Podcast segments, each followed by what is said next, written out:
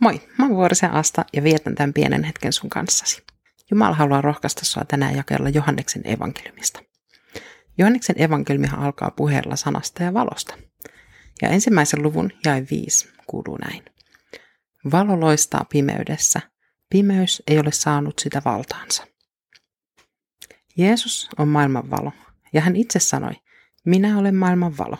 Se, joka seuraa minua, ei kulje pimeässä, vaan hänellä on elämän valo.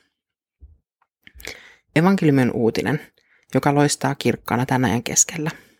Ja kun me seurataan Jeesusta, meillä on valo ja toivo synkimmänkin pimeyden keskellä. Elämässä tulee raskaita hetkiä.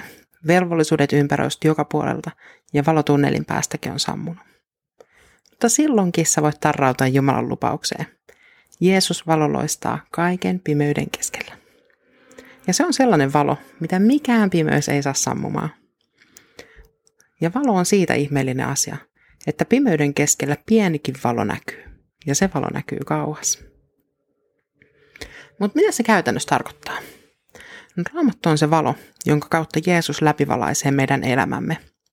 Viimeistään siinä vaiheessa, kun tuntuu, että pimeys on nielasemassa, niin ota tämä maailman tehokkain lamppu kätees.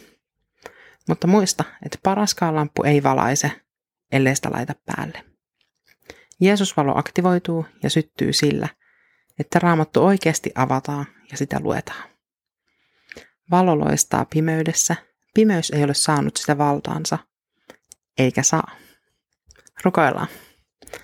Rakas Jeesus, maailman valo, kiitos, että sä synnyit ihmiseksi ja meidän pelastajaksemme. Sun vuokses meillä on toivo. Mikään ei kasva ilman valoa. Sä olet valo, joka saa meidät kukoistamaan, ja niin kuin kuut me heijastetaan sun valoa ympärillemme. Aamen. Siunattua päivää sulle.